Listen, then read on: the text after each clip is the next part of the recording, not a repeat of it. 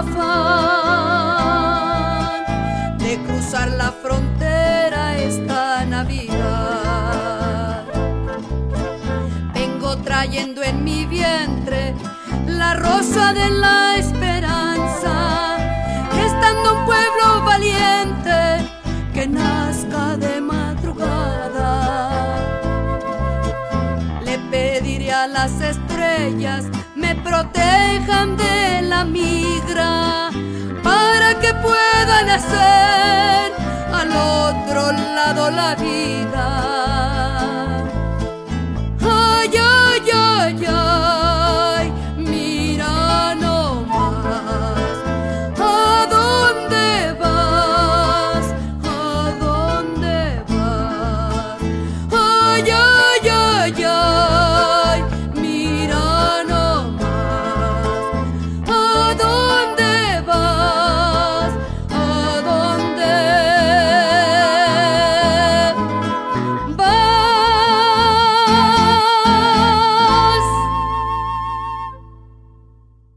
Bienvenidos a otro episodio de eh, La Voz de la Comunidad o Community Voice, un programa de comunidad a comunidad, a una organización pues muy grande aquí en nuestra área de Huarca, Miscajet, muy importante.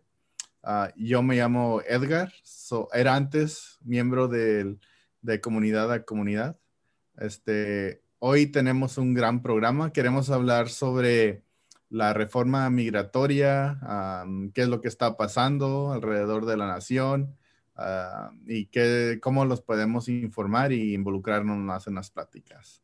Am, tenemos ah, música, queremos darle las gracias a la música de Rosa Marta Zárate Macías, ah, que también es una activista organizadora por muchos, muchos años y también es una gran artista. Y gracias por la música que nos, ah, proveó para el programa este. Tenemos también a nuestra editora, hoy va a ser Liz, va a estar un poco ah, manejando todos los botones y editando y todo eso. So, queremos darle las gracias también a Liz. Y am, también vamos a introducir a nuestra este, invitada especial después de esta pausa musical de Rosa Marta Zárate Macías. So, quédese aquí con nosotros en Community Voice. Otra vez, hoy vamos a tener el tema sobre la migración. Este, participando con nosotros va a ser una compañera. Eh, la voy a dejar que se introduzca ella misma. Sí, buenas tardes. Mi nombre es Armida Rivera. Am, yo soy organizadora de Trabajadores Unidos por la Justicia y quiero dar gracias a C2C por la invitación.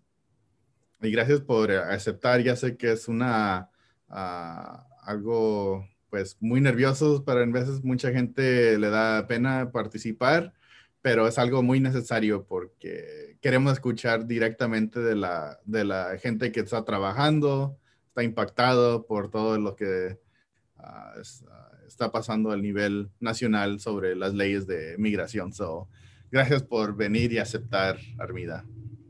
Sí, claro que sí. Yo creo que para todos nosotros es algo nuevo, algo diferente, todo esto que estamos viviendo de la tecnología, ¿verdad? Pero es algo que nos hemos ido adaptando poco a poco, pero también sabemos la responsabilidad que tenemos nosotros con nuestra propia gente, con nuestra comunidad, para informarlos. Y por eso hacemos todas estas cosas, para toda nuestra comunidad, que para informarlos a ellos, que estén al pendiente de todas estas noticias que nosotros estamos dando, de todas estas leyes que vienen y que ellos sepan, que se enteren y que sepan con quién pueden acudir si tienen preguntas. Mm, y así es, es lo que, eso es lo más, creo que lo importante de que nosotros tengamos un lugar donde ir para, donde hay con quién confiar o donde podemos tener, si tenemos preguntas importantes, con quién podemos ir. y creo que muchos de nosotros pues sabemos mucho, ah, pero a veces es bueno también este, conversar ah, con nuestra comunidad para también saber qué es lo que está pasando y qué los está afectando. Y otra vez, yo soy Edgar, este, ahorita estoy con Familias Unidas por la Justicia. este, estaba antes con Comunidad a Comunidad. nos han invitado para dar una plática hoy sobre lo que está pasando alrededor de la nación sobre la migración y pues ah, bienvenidos a todos. Ah, y pues así pues vamos a empezar, Armida. ¿Qué te parece? Sí, claro que sí. Ah, principalmente bienvenidos a todos y muchas gracias por estar aquí acompañándonos porque de eso se trata, ¿verdad? De, acompañarnos todos y aprender todos juntos, porque esto es mucha, mucha información y como tú dices, unos sabemos mucho, otros sabemos poco, otros no sabemos nada, pero hay mucha gente que se quiere informar y estos, estos temas son muy importantes para que, no, no solamente para las que están escuchando, sino para que podamos llevarle el mensaje a las demás personas que no pudieron escuchar o para decirles también a ellos que se informen un poco más. Mm. Yo, mira, soy uh, Armida Rivera, como lo vuelvo a repetir. yo vivo en Yakima. Este, nosotros somos de la organización de la Unión que estamos aquí en Yakima, una unión independiente, Trabajadores Unidos por la Justicia, que somos, voy a decir, el resultado de, de las huelgas del año pasado que no creo que se les hayan olvidado todavía, ¿verdad? Ah, ¿Nos puedes recordar para la gente que no sepa? Sí, claro que sí. Nosotros en, aquí en Yakima, Sila, Washington, el año pasado tuvimos que fueron siete huelgas, siete bodegas salimos a huelga. Yo salí en una de ellas. Este, y ahorita lo que hicimos es una unión independiente porque sabemos que es algo necesario en nuestra comunidad para ayudar a las personas que trabajan en los files, principalmente en las bodegas, a quien podamos ayudar a informarse, a, a muchas cosas que, que, estamos ofreciendo nosotros ahorita. Y como somos una unión que vamos empezando, estamos aprendiendo, porque no todo es fácil. Mira, cuando nosotros salimos a la huelga, voy a decir, salimos por miedo, pero ni siquiera teníamos una idea de tantas cosas que se iban a venir después de eso y por eso es que todavía estamos aquí, porque ya tenemos esta oportunidad que muchas gracias a tanta gente que nos ha apoyado, principalmente a ustedes, Edgar, de Familias Unidas por la Justicia, de C2C. Este, nosotros aquí seguimos todo, todavía aprendiendo cada día más y lo estamos haciendo no solamente por nosotros, sino por las generaciones que vienen. Mira, te platico un poco de mí. Yo soy hija de un padre, mi papá fue bracero, So, empezando por ahí. Toda la gente sabe, bueno, mucha gente sabe, la que no debería de informarse de qué son los braceros. Sabemos todos los maltratos, porque fueron maltratos, todo, cómo trataban a esas personas. Y a mí me duele principalmente en lo personal porque pues uno de ellos fue mi padre, pero nada ha cambiado. ahorita nosotros seguimos, siendo esclavos, pero ya ahorita es la esclavitud moderna con más cambios, pero es lo mismo, nos siguen tratando igual. So es un tiempo para cambiar todo esto. So por eso necesitamos seguir informándonos toda la gente de donde vengamos. Si estamos trabajando en el campo, si estamos trabajando en bodegas, todo lo que sea agricultura, necesitamos informarnos más. Por eso ahorita que empecemos a hablar de la tarjeta azul, sé que mucha gente, y digo lo sé porque tengo familia que trabaja en los files, que todavía ni siquiera sabe de verdad lo, que es la, la tarjeta azul y desgraciadamente nomás está compartiendo la información de lo positivo. Si es que podemos encontrar algo positivo en la tarjeta azul, pero necesitamos más información sobre eso. Mm. Y así es. Este, creo, para los que ah, no habían escuchado del programa Bracero, uh, una breve historia, es un programa que era un acuerdo entre México y Estados Unidos, donde México mandaba trabajadores a diferentes partes de Estados Unidos a levantar la cosecha. Ah, principalmente durante la Segunda Guerra Mundial fue cuando se expandió a millones de trabajadores de México que vinieron a, trabajar en, los campos aquí.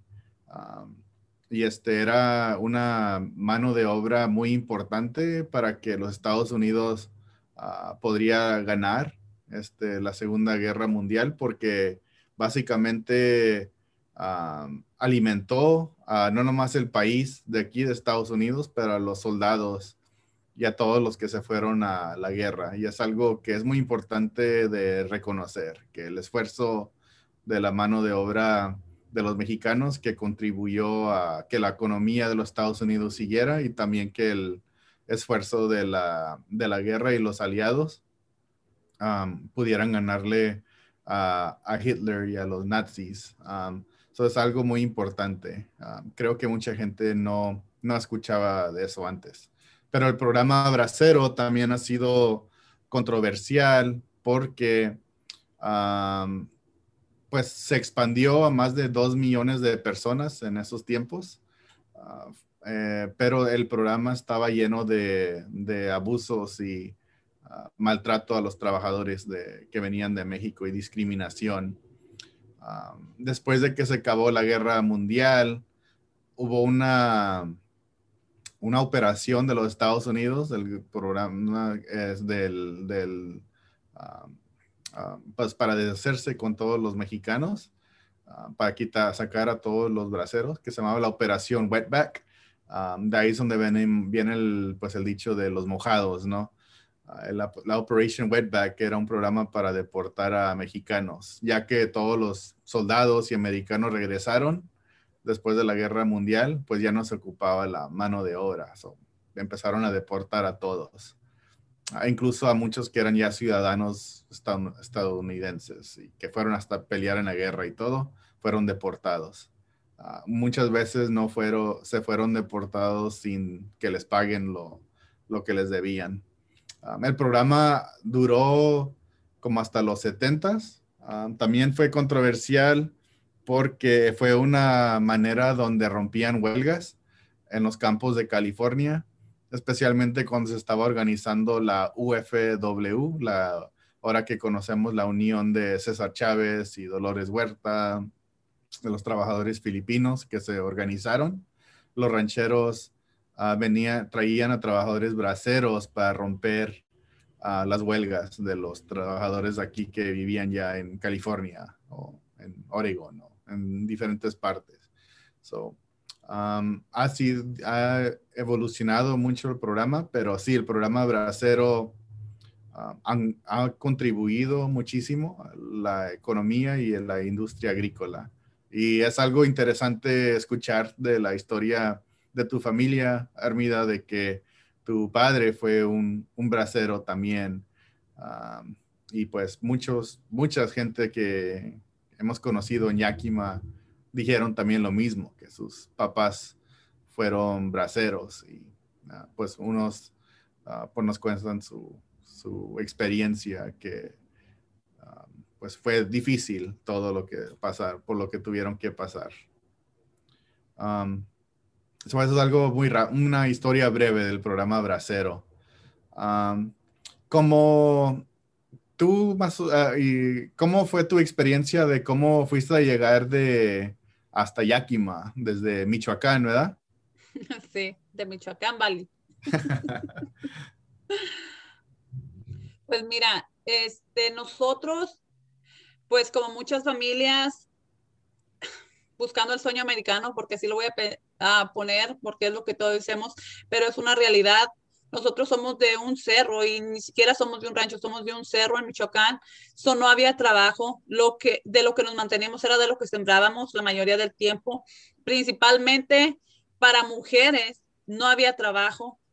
Este, ahí donde yo vivía nomás había primaria y como soy de un cerro, cuando crecían los ríos, cuando llovía y que allá le llamamos que crecen los ríos, no iba los maestros, a veces duraban semanas sin ir a dar clases, so no teníamos muchas oportunidades.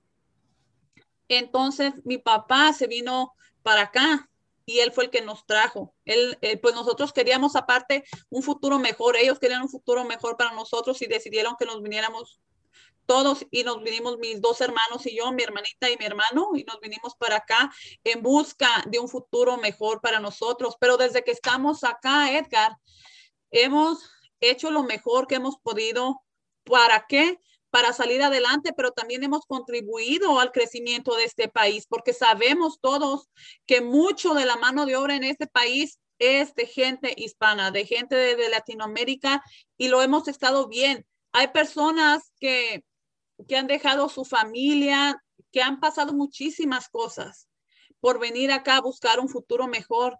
Y lo hemos logrado, Edgar. Poco a poco estamos haciendo cambios y la gente, este, lo sabemos, pero estamos, no sé si tan acostumbrados al maltrato que ya se nos hace algo normal que nos maltraten aquí. Por eso necesitamos empezar a hacer cambios y cambios positivos para nosotros. Y por eso necesitamos unirnos, unirnos porque de esa forma es que vamos a hacer los cambios que nos merecemos. Y sí se puede, claro que sí se puede hacerlo. Este, aquí en el estado de Washington, 99% de la obra de la gente del campo es hecho por gente latina. Este, pero todavía muchas leyes existen de que no, ah, pues no benefician a la comunidad latina o pues la, gente que trabaja en, en, trabajos agrícolas o en bodegas. Ah, muchos pues son migrantes.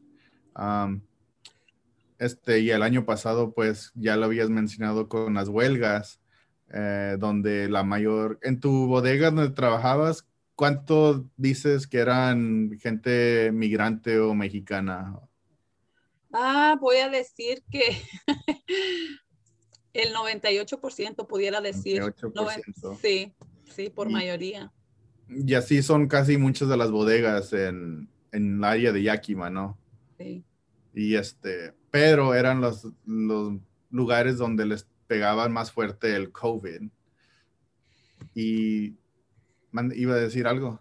Ah, sí, claro. Sí, de hecho, esa fue una de las razones, pues, o la razón principal, quiero decir, por las cuales nosotros salimos a huelga. Porque, pues, sabemos que lo de la pandemia fuerte empezó aquí en el Valle como en marzo empezaron a hablar de todo esto con más. Nosotros salimos a huelga en mayo. Para mayo nosotros no teníamos principalmente ni información. En la bodega donde yo trabajaba y en la que trabajaban mis demás compañeros de las demás huelgas, porque lo hablábamos, lo hablábamos los comités de las huelgas, no teníamos ni siquiera nada de protección, ni los seis pies de distanciamiento social que eran requeridos. Este, no teníamos gel antibacterial, ni guantes, ni mascarillas. Se recuerdan que en esos tiempos principalmente en las tiendas no había nada de mascarillas, ¿ok? Y todavía no estaba tan fácil que las organizaciones o que gente donara mascarillas como lo hay ahorita. Ahorita ya hay más accesibilidad a eso. En ese tiempo nosotros no lo teníamos, Edgar. Mm. ¿Y tú crees que por ser inmigrante era una de las razones de que gente no quería quejarse o por qué no los patrones querían hacer algo, pues decir, no, pues corremos a uno o a este grupo y al rato traemos más como quiera. ¿Crees que ser un inmigrante tomaba, como ya ves que, ah, pues aquí siempre a uno lo amenazan con que le llaman a la mira o ah, X cosa, ¿no? Este, ¿Crees que por eso mucha gente se aguanta, se aguantaba tantas injusticias? Esa es una de las razones principales por la que mucha gente aguantó, este, porque siempre nos acusaban con eso, nos decían, si te vas tú, tenemos listas así de grandes de gente esperando por tu trabajo, vete tú, no pasa nada. Si no te gusta, ahí está la puerta bastante amplia y cabes para afuera, así que salte. Si tú te vas, te reemplazamos con otro y no hay, no pasa nada. Y la gente, desgraciadamente, inmigrante, le batallamos más para conseguir trabajo. Mm. Por, por lo mismo, porque somos inmigrantes, ¿ok? Y sabemos eso. Este, otra cosa que, que sucedía mucho ahí, la gente tenía mucho miedo. La gente tenía mucho miedo de quejarse y que lo corrieran. Y pues en ese tiempo, ¿dónde iban a conseguir trabajo si estaba tan difícil por lo de la pandemia? ¿Eh? En todas partes se puso difícil. Y ahí este, fue la razón de que nosotros cuando empezamos a mirar que faltaban compañeros a trabajar y faltaban y no nos decían ni por qué faltaban ya los días, sabíamos que se habían enfermado, nunca nos dejaban saber, oh, vamos a limpiar aquí porque estuvo una persona, no ocupábamos saber el nombre, pero ni siquiera tenían una persona desinfectando en el área de trabajo, de nadie. Este, de, ¿tú crees que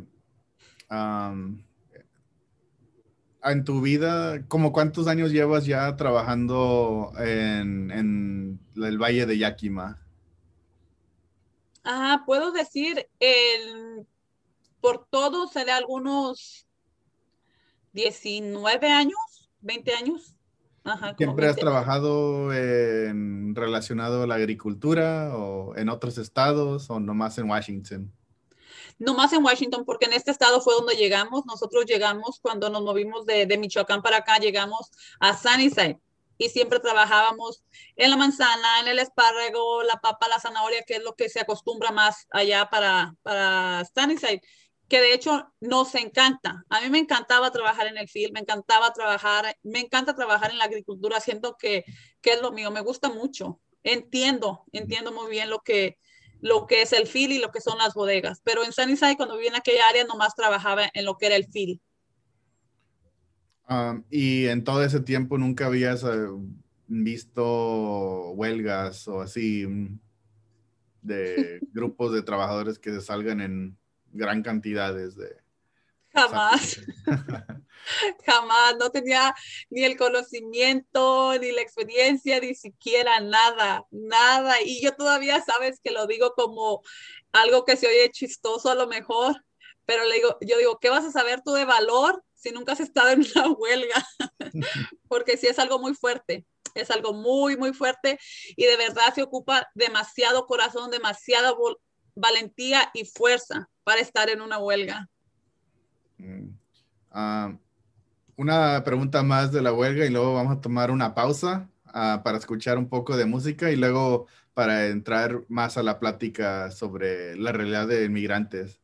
Ah, ¿Cómo fue este de como cuando alguien dice vamos a ir a una huelga? ¿Qué es, qué es lo que pasa por, por, uh, por tu mente? ¿Está loco? ¿Es si lo tenemos que hacer? ¿O es ahora o nunca? ¿O yo mejor me voy a seguir trabajando y a ver qué pasa. ¿Qué es lo que corre por la mente cuando alguien dice, pues, ¿qué piensas si hacemos una huelga?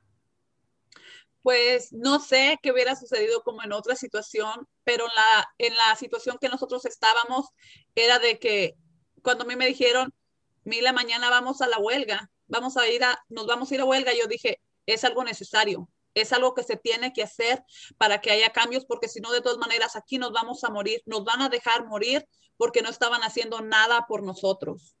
en ese momento fue algo necesario. No, pues sí, sí, es algo muy de, valor, porque como dijiste, como migrante, A lo mejor mucha gente no tiene papeles. Para encontrar un trabajo en cualquier otro tiempo o cualquier otro año es difícil y más si es una pandemia, durante una pandemia donde no sabes qué, qué es lo que va a pasar. Uh, Yakima era el lugar, se decían que era el lugar más afectado uh, por la coronavirus. Uh, las cantidades de gente que se enfermó eran grandísimas por un, un lugar tan pequeño. Pero vamos a tomar una pausa y vamos a regresar con Armida para platicar un poco más sobre, sobre la migración y el trabajo y todo lo que se están haciendo en Yakima para organizarse. ahorita regresamos, vamos a tomar uh, música de Rosa Marta Zárate Macías y pronto regresamos. La, la,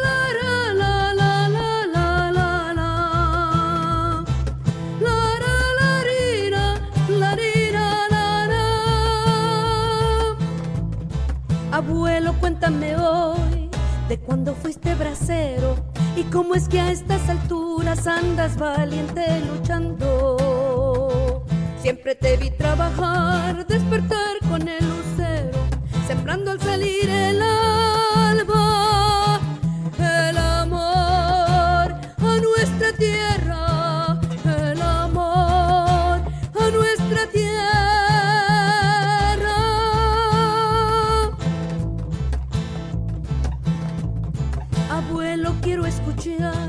de la fuerza que te anima.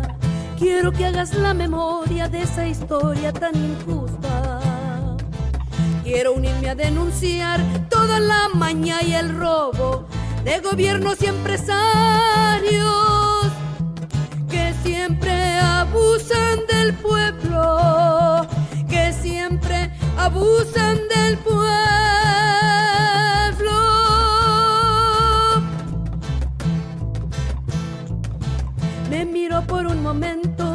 Con sabia palabra dijo, soy hombre que no se vende ni se doblega ante el rico. Tu abuelo sabe luchar por la vida y el derecho, por los frutos de la tierra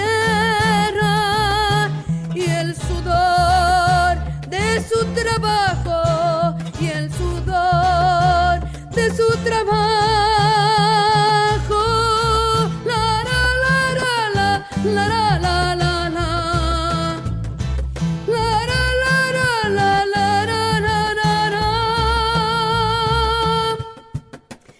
Fui como bracero, aguantando mil penurias. Para mejorar la vida sacrifiqué a mi familia. Mira mis pies y mis manos son fuerza del sacrificio que pagamos los braceros de lo mucho que sufrimos, de lo mucho que sufrimos.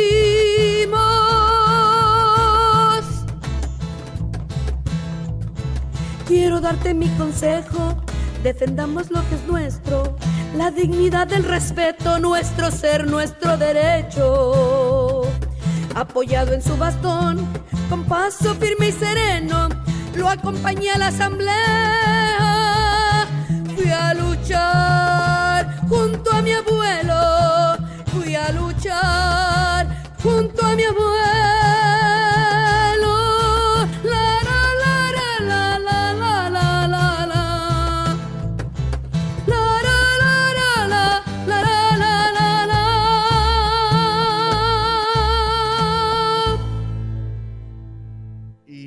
Bienvenidos otra vez a Community Voice de el programa de, co- de C2C aquí en Bellingham, Washington. Yo me llamo Edgar, estamos en 102.3 KMRE. Ah, el programa es una estación local aquí, este, empodera, empodera a nuestra comunidad a compartir diferentes puntos de vista y especialmente de la gente ah, de base que está al frente. Ah, y Comunidad y Comunidad es una organización también que está al frente, al igual que Familias Unidas, Trabajadores Unidos, luchando por un mejor futuro para la gente del campo y gente de trabajadora. Ah, estamos aquí con Armida Rivera de Trabajadores Unidos por la Justicia. Ah, estamos hablando un poquito sobre su historia, un poquito de su familia, ah, de las huelgas que pasaron el año pasado en el Valle de Yakima. Este, y ahorita queremos hablar un poco más de, pues, cómo, qué sería una reforma migratoria justa para los trabajadores. como ya habíamos dicho, 99% de todos los trabajadores del campo o de la cadena alimentaria son latinos o inmigrantes aquí en el estado de Washington. es una gran cantidad y una reforma migratoria, la pláticas de reforma migratoria nos afectaría mucho y especialmente, especialmente si una reforma donde nuestra voz no es incluida Ah, o nosotros no sepamos qué son los detalles, que siempre dicen ¿no? que el, diablo está en los detalles. Um, por eso, para nosotros tener una conversación abierta y transparente de qué en realidad pensamos nosotros. Uh, ¿Qué te parece eso, Armida, de tener una conversación transparente? Pues eso estaría perfecto. A mí me encantaría eso, Edgar, porque de verdad tenemos que informar más a las personas. Y esta plática de hablando dos personas como tú y como yo, no somos uh, gente que está escondiendo algo, queremos informarle a las personas, a nuestra comunidad, lo mejor y lo más transparente, así como tú lo estás diciendo, que son lo, qué serían los beneficios que tuviera una reforma migratoria justa para nosotros y otras leyes que están queriendo poner y tenemos que informar sobre eso y informarnos todos. Así que todos los que nos están escuchando, los que nos están mirando, si tienen preguntas, pueden preguntar, pueden informarse, acérquense a C2C, Familias Unidas por la Justicia, Trabajadores Unidos por la Justicia. Infórmense, por favor.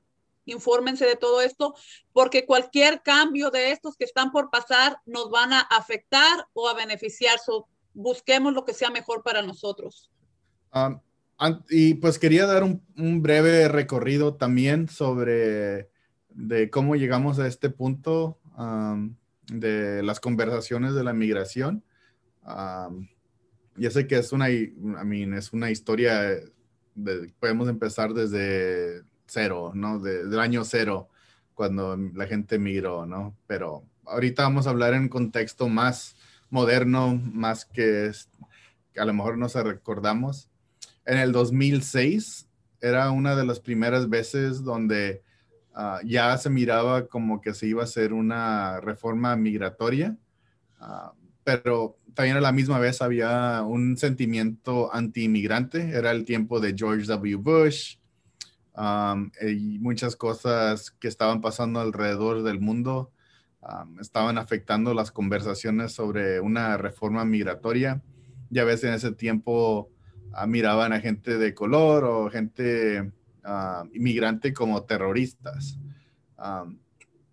y eso empezó a meterse más en las pláticas de inmigración. las primeras pláticas en el 2006 tenían que ver con deportaciones, cómo militarizar más la frontera, meter a los, a lo mejor meter al ejército de los Estados Unidos que patrulle la, la frontera, que ya es una de las fronteras más peligrosas en todo el mundo, ah, cuando la gente tiene que cruzar por, por el, el, cerro en el desierto, ah, y más con un muro. Ah, querían poner más fondos para construir el muro, poner más cámaras, drones, soldados, querían super militarizar más de lo que estaba en ese tiempo la, la, la frontera sur de, de entre Estados Unidos y México. También se hace un levantamiento grande del pueblo. Eran las marchas más grandes de la historia de los Estados Unidos. Salían millones y millones de, gente en Los Ángeles, eh, en, está en mi pueblito, aquí en Mount Vernon, salieron miles de gentes a marchar. En cualquier lado se salieron a, marchar en una cosa que se llamaba el día, un día sin los mexicanos. Ah, que era una cosa pues muy impactante porque en ese día donde mucha gente no fue al trabajo, se perdió billones de dólares de la economía de los Estados Unidos para que miraran el impacto que puede tener um, si pasan leyes injustas contra los inmigrantes. Um, desafortunadamente en el 2006 no se hizo ninguna reforma. Um, cada año pues estábamos esperando, ¿no? Oh, pues o a lo mejor si hay un demócrata esta vez, a lo mejor se hace algo bueno. Llegó el 2008, ah, no se hizo nada. Ah, lo que sí se hizo, se implementó un programa que se llama Secure Communities ah, bajo Obama y ese era un, un, programa de, básicamente para detener y deportar a, migración, a migrantes. Ahí es donde explotó el, el negocio de, las cárceles privadas, de centros de detención como el que está de Tacoma, ah, donde meten a los inmigrantes. Ah, hasta el 2012, ah, otra vez se hizo una propuesta de migración, pero otra vez tenía muchos trabas, como otra vez la militarización de la frontera, darle más dinero a ICE, a la migra y un camino muy complicado y largo para los inmigrantes para hacerse residentes. Ah, también ese tiempo se, otra vez se hicieron las, ah, las protestas contra los centros de detención. mucha presión creció especialmente de los movimientos estudiantiles, inmigrantes, donde llegaba, si llegaba Barack Obama, que en este tiempo ya había deportado más de dos millones de personas, le decían el deportador en jefe. y, el, y pues gente iba a sus, cuando iba a hablar Barack Obama y le preguntaban o le interrumpían su plática para decir, hey, que pues, ¿por qué estás deportando a mi papá, a mi mamá, a mi familia? Y nos prometiste que iba a haber algo bueno, pero a través de ese movimiento de estudiantes se hizo um, la reforma de la Dream Act, ¿no? De donde los estudiantes, si tienen ciertas calificaciones o requisitos, pueden aplicar para un permiso uh, de dos años y cada dos años ir renovándolos, ¿no? Um, y no sé si quieres hablar de esa experiencia tú, Armida, porque pienso que es algo muy personal para ti también. Sí, así es, Edgar. Este, gracias que tocas este tema. Sí, pues mira, yo soy una dreamer. Yo también tengo mi tarjeta, soy, tengo mi Dream Act, pero yo sé que nos merecemos más. Tenemos tantos años con promesas de cada año, cada presidente que entra, con excepción de este que pasó, que ni quiero hablar de él. pero en los primeros 100 días va a haber algo para ustedes, va a haber una amnistía, va a haber una reforma migratoria, va a haber esto, va a haber cosas así nos han dicho. So, siempre nos tienen con esa esperanza. ¿eh? Yo tengo, tengo mi Dream Act este, y tengo algunos beneficios más que mi familia, pero mi familia no los tiene. Y mi familia también ha trabajado en este país, mi familia también ha contribuido al crecimiento de este país, so también se merecen algo bueno. Tanta gente que hay que no ah, pudieron por o el tiempo o la edad que ni siquiera lograron obtener su, su Dream Act. No tienen nada, no tienen ni siquiera un seguro, nada tienen ellos. Se lo merecen también, se lo merecen. Y sé que, que hay tantas historias como la mía allá afuera y son historias que están calladas. A mí, gracias por darme la oportunidad de yo compartir esta historia mía, pero sé que hay muchas allá afuera que merecen también ser escuchadas. Sé que hay tanta gente que merece una reforma migratoria, algo justo para todos. No estoy pidiendo algo que no nos merecemos. Esto ya es necesario, no lo merecemos. Yo quisiera, yo invito a todas las personas, y voy a decirlo así nomás con una manzana, cuando se coman una manzana, que piensen cómo llegó esa manzana a sus manos, que piensen desde quién la, la regó, porque se plantan, se riegan, se, se cuidan, se piscan, se sortean en una banda de una bodega, se empacan en una bodega y luego las llevan a las tiendas hasta esos trabajadores. ¿Y cómo llegó esa, esa manzana a su mano? Eso es algo que se debería de tomar en cuenta porque somos los trabajadores, las personas del campo, las personas que trabajamos en la agricultura, siento que somos los menos valorados y mire, son los que arribamos la comida a su mesa. Así es, en cada punto de, la cadena ha sido tocada esa manzana o esa fruta o qué tal por, por un inmigrante o un mexicano o un latino. Y es algo importante de, no, no mágicamente aparece en un Whole Foods o Safeway o lo que sea. Hay, un, hay una historia tras todo eso. Y pues, como de los compañeros de Familias Unidas, de Trabajadores Unidos, son parte de eso, de ese proceso. Ah, pero también viene, uh, aparte de uh, pues reconocer el, el, labor, también tenemos que reconocer la humanidad de cada trabajador. y esto nos llega hoy a este punto donde estamos en las pláticas de inmigración, de una propuesta que existe en el Congreso, hoy está en el Senado, se llama, en inglés se llama Farm Workforce Modernization Act, o la ley de modernización de la fuerza laboral de agricultura. A lo mejor así es así más o menos la traducción. Pero muchos lo conocen por la tarjeta azul, que primero fue propuesta en el 2019 bajo la administración de Trump. Ah, creo que era por un congresista que está por tu área, Armida, se llama Newhouse, Dan Newhouse, un ranchero también, pero negociado la misma vez por organizaciones que dicen que también son, están trabajando para los intereses de los trabajadores del campo.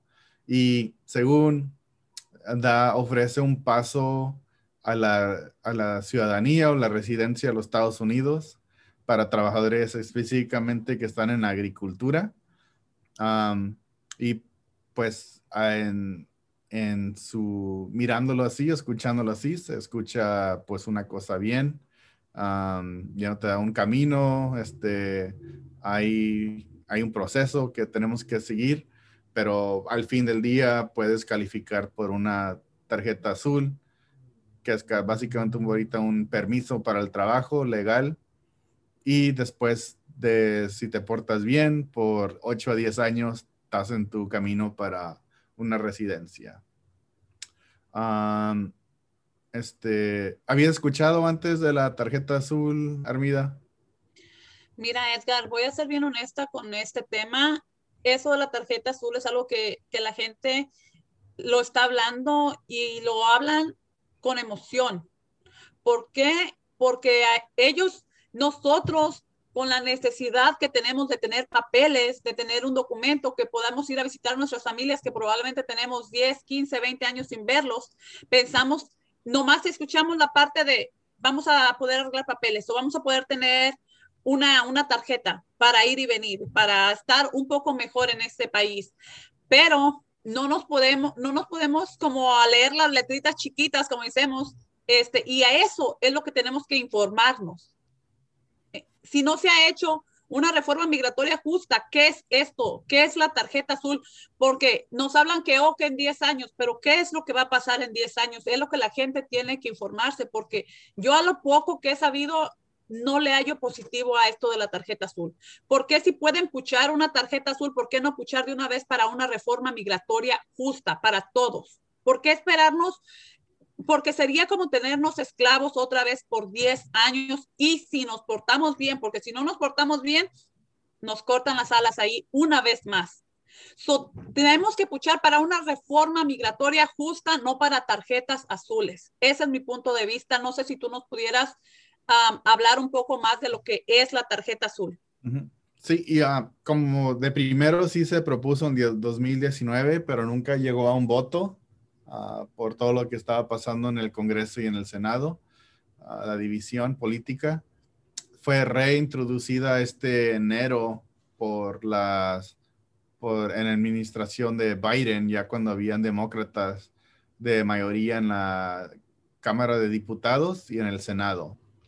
Ah, pasó, pasó a la Cámara de Diputados y ahorita está en espera en el Senado. pero en la tarjeta azul, lo que hemos visto es de que muchas de las cosas que están en la ley no son cosas que van a beneficiar a los trabajadores. Una eh, que es una de las más impactantes, es la, la, administración eh, mandatoria de que se va a hacer el, se va a usar el programa de E-Verify en inglés, que es un programa que verifica tu estatus legal para que puedas conseguir empleo. y básicamente, como en nuestro punto de vista de Familias Unidas, este, va a, pues, a causar a mucha gente que pierda su trabajo automáticamente más si es mandatorio, obligatorio, que todos los empleadores de agricultura usen este programa. Va a haber muchas familias que van a quedar sin, sin trabajo de un día para el otro. Um, so eso es una, el programa de E-Verify. Um, la otra este, es la expansión del programa H2A. es un programa básicamente uh, igual al programa Bracero, uh, pero un poco más, pues mal, más mal que el Bracero, porque todo el control de, tu empleo está basado en qué piensa tu empleador de ti.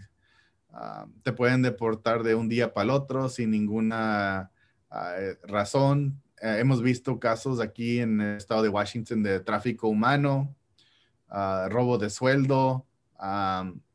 el año pasado con lo de COVID, los trabajadores que venían con la visa H2A eran donde habían los brotes más grandes y menos ayuda. Ah, por la vivienda, que los tenían todos enjaulados. Ah, el programa, la expansión del programa H2A, nosotros lo miramos como, ah, pues, algo malo, porque también ya hemos escuchado hasta la gente local del área de Yakima, de otros lados, que siempre dicen, pues yo fui a aplicar, pero me negaron el trabajo porque dicen que ya van a traer a trabajadores H2A. En el estado de Washington, en los últimos 10 años el programa ha crecido más de 300% y Washington ya ha sido, ya es como el segundo más, eh, el programa, el que usa el programa más o el segundo ah, en todo Estados Unidos. Entonces, ha crecido muchísimo porque a mi gente miró que los contratistas ganan mucho dinero cuando reclutan y traen trabajadores. Es una un, pues una, ¿cómo se diría? Un negocio de traficar y mover a gente humana.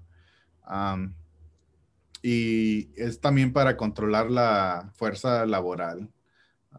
el programa H2A, Verify y todo eso es básicamente para asustar a la gente que no se organice, que no se forman sindicatos y le da todo el poder a los empleadores.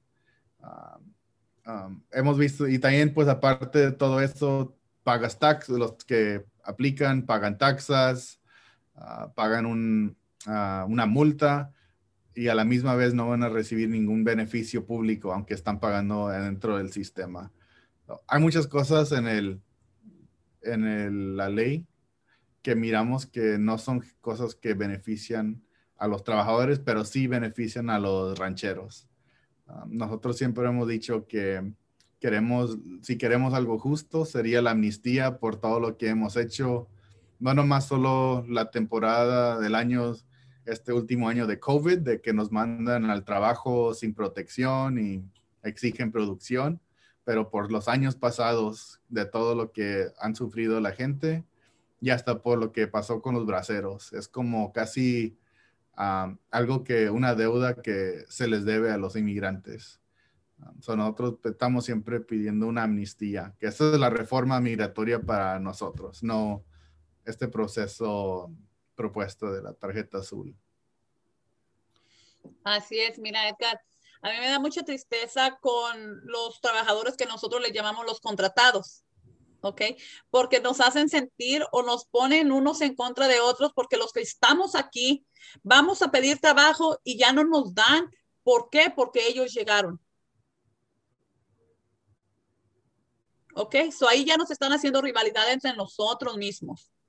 A ellos y lo sé por historias que he escuchado de familia mía o de amigos míos o de conocidos que vienen de, que los traen de México y en las situaciones que los tienen son tristes, son tristes las situaciones, son los esclavos modernos, es otros braceros y, crueles todavía y lo hemos sabido este, por tantos brotes como tú estabas diciendo que, que salieron de COVID y ellos, y ellos, no sé si estoy bien informada, pero ellos no tienen derecho a tener un sindicato.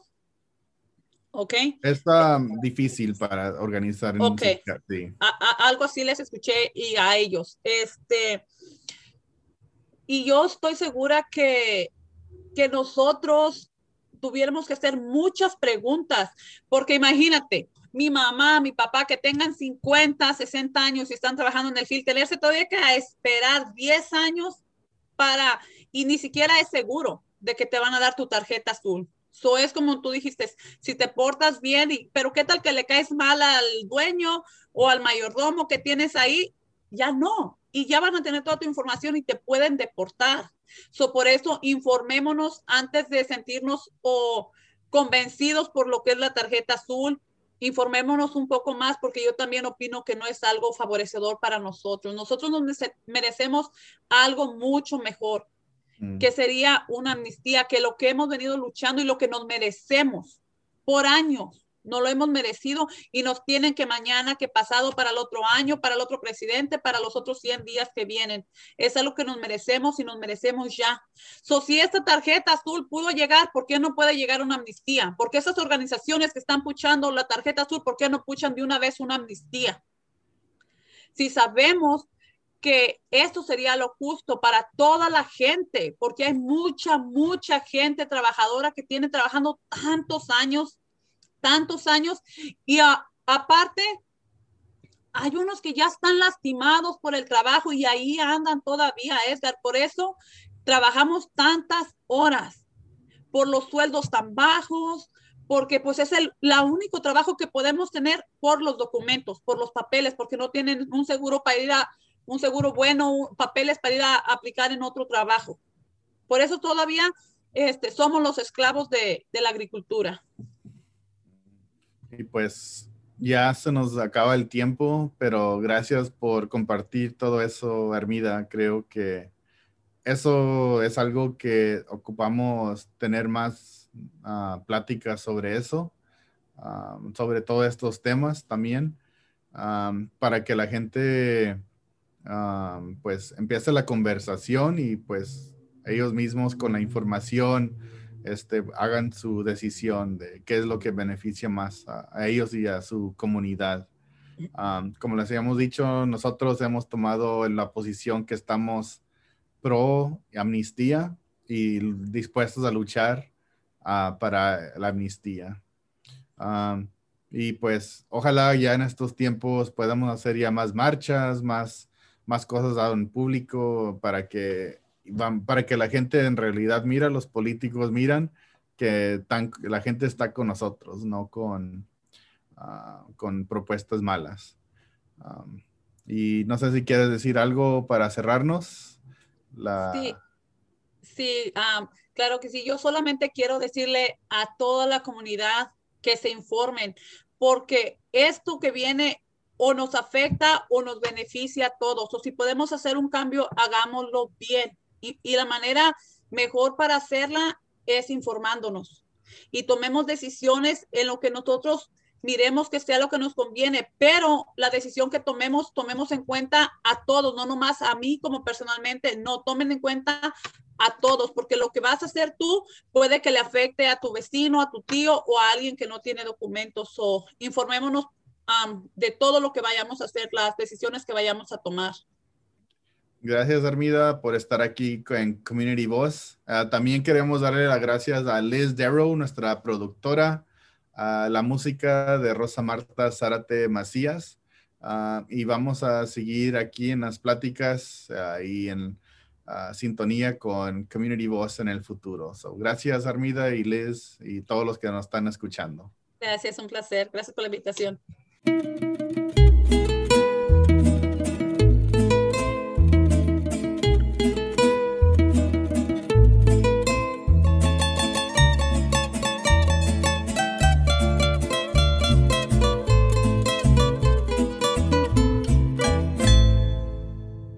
Me voy con la mirada bien fija en mi destino, mis ojos y mis pasos bien firmes han de ir. Mi mano fuertemente se aferrará al arado. Abriendo surcos nuevos llegaremos al fin. Me voy lento y sin prisa cantando por el tiempo. Al ir me voy llorando, sembrando el sufrimiento, rezando en el silencio. Me iré junto a mi pueblo. Me voy, quiero ser libre, asumo costo y precio. Yo lo veré, salir libre y valiente. A mi pueblo, a mi gente, lo sé, yo lo veré yo sé que mi canción animará el camino. Por fin dijimos basta, emprendimos la marcha. Lo sé porque la fe es fuego que arde en llamas. Son siglos de esperanza, fuego que no se apaga.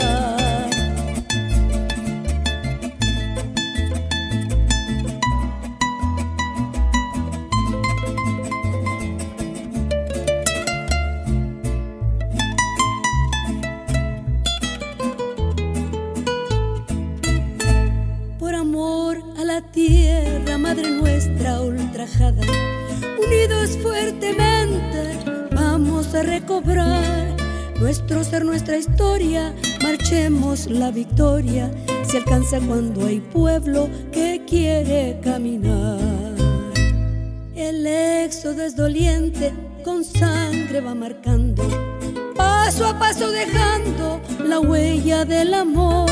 Seremos solo un pueblo la raza de esta tierra, el continente libre del imperio invasor. Lo sé todo mi ser, mi vida lo proclama, que llegará el mañana de nuestra libertad. Yo sé que al fin veré nuestra tierra sin males, yo seguiré el sendero, lo sé, lo sé, me iré, lo sé todo mi ser, mi vida lo proclama que llegará